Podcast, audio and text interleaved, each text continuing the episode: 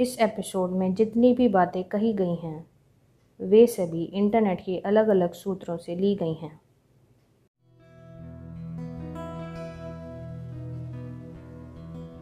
नमस्ते सस्काल आदाब। Recital memories के नए सेगमेंट ऐतिहासिक में आप सभी का स्वागत है।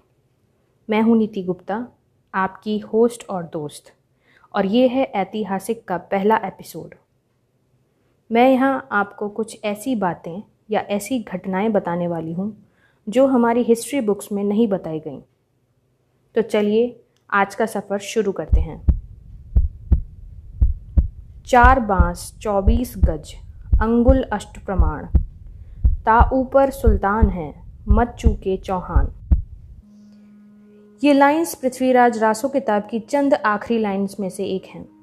ये लाइंस असल में चंद्र बरदई ने पृथ्वीराज चौहान से कही थी, और इसके बाद ही पृथ्वीराज चौहान ने शब्द भेदी बाण चलाकर मोहम्मद घोरी को मौत के घाट उतार दिया था।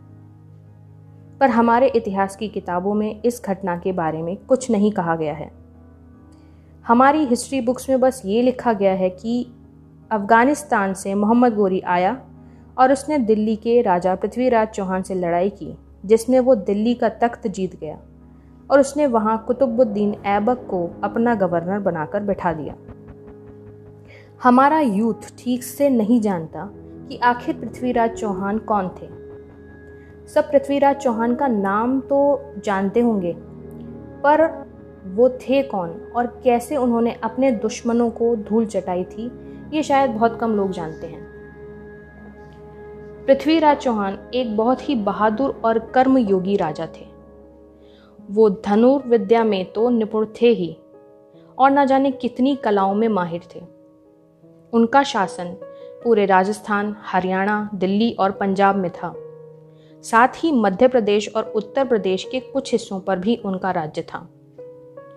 कहते हैं, जितने निपुण वो योद्धा थे, उतने ही असीम प्रेमी भी थे। उन्हें एक राजकुमारी से प्रेम था, जिसका नाम था संयोगिता। संयोगिता कन्नौज के राजा जयचंद की बेटी थी और वो भी पृथ्वीराज से प्रेम करती थी। पर पिता जयचंद्र को पृथ्वीराज बिल्कुल पसंद नहीं थे। इसलिए उन्होंने संयोगिता के स्वयंवर में पृथ्वीराज को न्योता नहीं दिया। इस पर पृथ्वीराज चौहान अपने प्रेम के लिए उस स्वयंवर में पहुँच गए और संयोगिता को अपने साथ अपनी राजधानी ले आए और संयोगिता से विवाह कर लिया। पृथ्वीराज चौहान पर संयोगिता के अपहरण का इल्ज़ाम लगा। पर यह अपहरण तब होता जब वो ज़बरदस्ती संयोगिता को उठाकर लाए होते। संयोगिता खुद भी पृथ्वीराज के साथ जाना चाहती थी। और ये बात उनके पिता जयचंद को भी समझ आ गई थी क्योंकि संयोगिता पृथ्वीराज के घोड़े पर पीछे बैठी थी। वो चाहती तो घोड़े से उतरकर वापस आ सकती थी, लेकिन उन्होंने ऐसा नहीं किया। बेटी के इस फैसले को तो जयचंद ने अपना लिया, पर वो इस अपमान को भुला नहीं पाए और पूरे जीवन इस अपमान का बदला लेने की योजना बनाते रहे। इसी वक्त अफ़गानिस्तान के एक सुल्तान की नज़र भारत पर पड़ी और वो अफ़गानिस्तान से भारत आकर लूटपाट मचाने लगा। उसने पहले भारत के बाहर कई लड़ाइयाँ जीत ली थीं तो उसे लगा वो भारत को भी अपने कब्जे में कर लेगा। पर भारत आके उसे मुँह की खानी पड़ी। वो पृथ्वीराज चौहान से सोलह बार हारा। मतलब समझ रहे हैं ना आप? उसने सोलह बार आक्रमण किया और हर बार वो पृथ्वीराज चौहान से हार गया।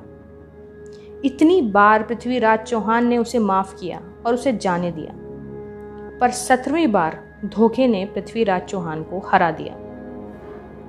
जो जयचंद पृथ्वीराज चौहान से बदला लेना चाहता था आखिरकार उसने मोहम्मद गोरी की मदद करने का फैसला किया। जयचंद ने अपनी सेना को मोहम्मद गोरी की सेना के साथ लड़ने का हुक्म दिया। जयचंद ने उसके साथी राजाओं को भी मोहम्मद गोरी का साथ देने के लिए मना लिया। ये सब करने में जयचंद की दो मंशा पूरी हो रही थी। एक, उसका बदला, जो वो कब से पृथ्वीराज से लेना चाहता था। और दूसरा दिल्ली की गद्दी। पर वो ये भूल गया था कि वो जिसका साथ दे रहा है, वो उससे भी बड़ा धोखेबाज है। जयचंद के साथ से इस बार मोहम्मद गोरी को जीत हासिल हुई। जीतने के बाद ही उसने जयचंद को मार डाला। और पृथ्वीराज चौहान और उसके खास मित्र राजकवि चंद्र बदई को बंदी बनाकर अफगान ले गया। कुछ इतिहासकारों की माने तो मोहम्मद गोरी संयोगिता को अपनी गुलाम बनाकर ले गया। और जैसा हर हिंदू महिला गुलाम के साथ किया जाता था, वैसा ही संयोगिता के साथ भी हुआ। और बाद में संयोगिता ने आत्महत्या कर ली। कुछ इतिहासकार कहते हैं कि पृथ्वीराज चौहान की हार की खबर सुनने के बाद ही संयोगिता ने जौहर कर लिया था और अपने प्राण त्याग दिए थे। अफ़गानिस्तान में मोहम्मद गोरी ने पृथ्वीराज चौहान को और चंद्र बरदई को बंदी बनाकर रखा और गर्म सलाखों से पृथ्वीराज चौहान की आँखें फोड़ दी गईं। जिस पृथ्वीराज चौहान ने मोहम्मद गोरी को 16 बार माफ़ किया, उस मोहम्मद गोरी ने पृथ्वीराज चौहान के साथ ये सब किया। लेकिन पृथ्वीराज चौहान के युद्ध कौशल के बारे में घोरी को कहाँ पता था? पृथ्वीराज चौहान को बस एक अवसर चाहिए था। और वो अवसर आखिर उन्हें एक दिन मिल ही गया। गौरी के दरबार में पृथ्वीराज चौहान को बुलाया गया। गौरी नहीं जानता था कि पृथ्वीराज चौहान को शब्द भेदी बाण चलाना आता है। घोड़ी पृथ्वीराज चौहान के इस कला कौशल को देखना चाहता था, पर नहीं जानता था कि इससे वो अपने प्राण ही खतरे में डाल रहा है। बस यही मौका था जब चंद्र बरदई ने अपने दोस्त पृथ्वीराज चौहान को काव्य रूप में संकेत दिया। और वो संकेत था, चार बाँस, चौबीस गज, अंगुल अष्ट प्रमाण। ता ऊपर सुल्तान है, मत चूके चौहान। इस संकेत के मिलते ही पृथ्वीराज को यह पता चल गया कि मोहम्मद गोरी कितनी ऊंचाई, कितनी दूरी पर बैठा है। और अंधे होने के बाद भी उन्होंने सीधे घोरी के गले पर निशाना साध लिया। गले में तीर लगते ही घोरी मौत के मुँह में चला गया। घोरी के मरते ही उसके सैनिक पृथ्वीराज चौहान और चंद्र को मारने के लिए दौड़े। पर इससे पहले ही पृथ्वीराज और चंद्र ने एक दूसरे को मारकर वीर गति को प्राप्त कर लिया। ऐसा कहा जाता है कि अफ़गानिस्तान में मोहम्मद गोरी की कब्र के पास ही पृथ्वीराज चौहान की समाधि थी, जिसे वहाँ के लोग जूते मारकर अपमानित करते थे। पर इस सब का पता चलने के बाद एक हिंदू राजपूत ही उनकी अस्थियों को वहाँ से निकलवाकर भारत वापस ले आए। कहते हैं, भारत में पहले जौहर और सती प्रथा नहीं थी। ये सभी प्रथाएँ मुस्लिम आक्रांताओं के आने के बाद ही शुरू हुई। क्योंकि मुस्लिम सुल्तान या बादशाह कोई युद्ध जीतने के बाद उस राजा की महिलाओं को अपना गुलाम बनाकर उनका शोषण किया करते थे। उनकी अस्मिता से खेला करते थे।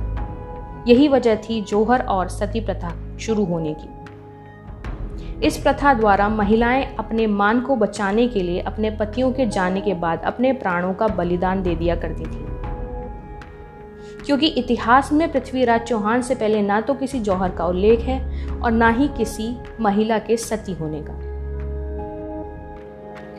हिंदू महिलाओं का पर्दा करना भी मुस्लिम आक्रांताओं के आने के बाद ही शुरू किया गया था।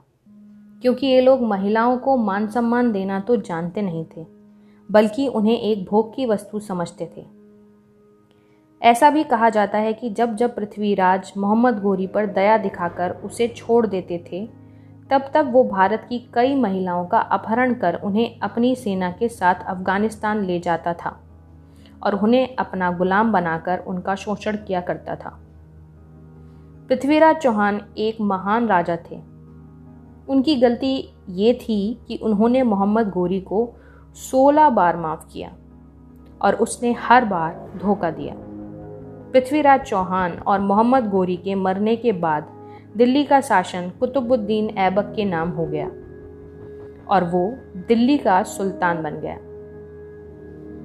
दोस्तों, इतिहास की ये कहानी हमारे बच्चों की हिस्ट्री बुक्स में क्यों नहीं है? क्यों सिर्फ़ एक लाइन में पृथ्वीराज चौहान की गाथा को छुपा दिया गया है? क्या इसलिए कि हमारे बच्चे कभी खुद पर, खुद के लोगों पर गर्व ना कर पाए? भारत के इतिहास में हमेशा बाहर के लोगों को बलशाली दिखाया गया। और ऐसा दिखाया गया कि मानो जैसे हमारे राजा महाराजाओं को हराना बहुत ही आसान था। पर यह नहीं बताया गया कि उनसे ये सब हथियाने के लिए बाहरी लोगों के पसीने छूट गए।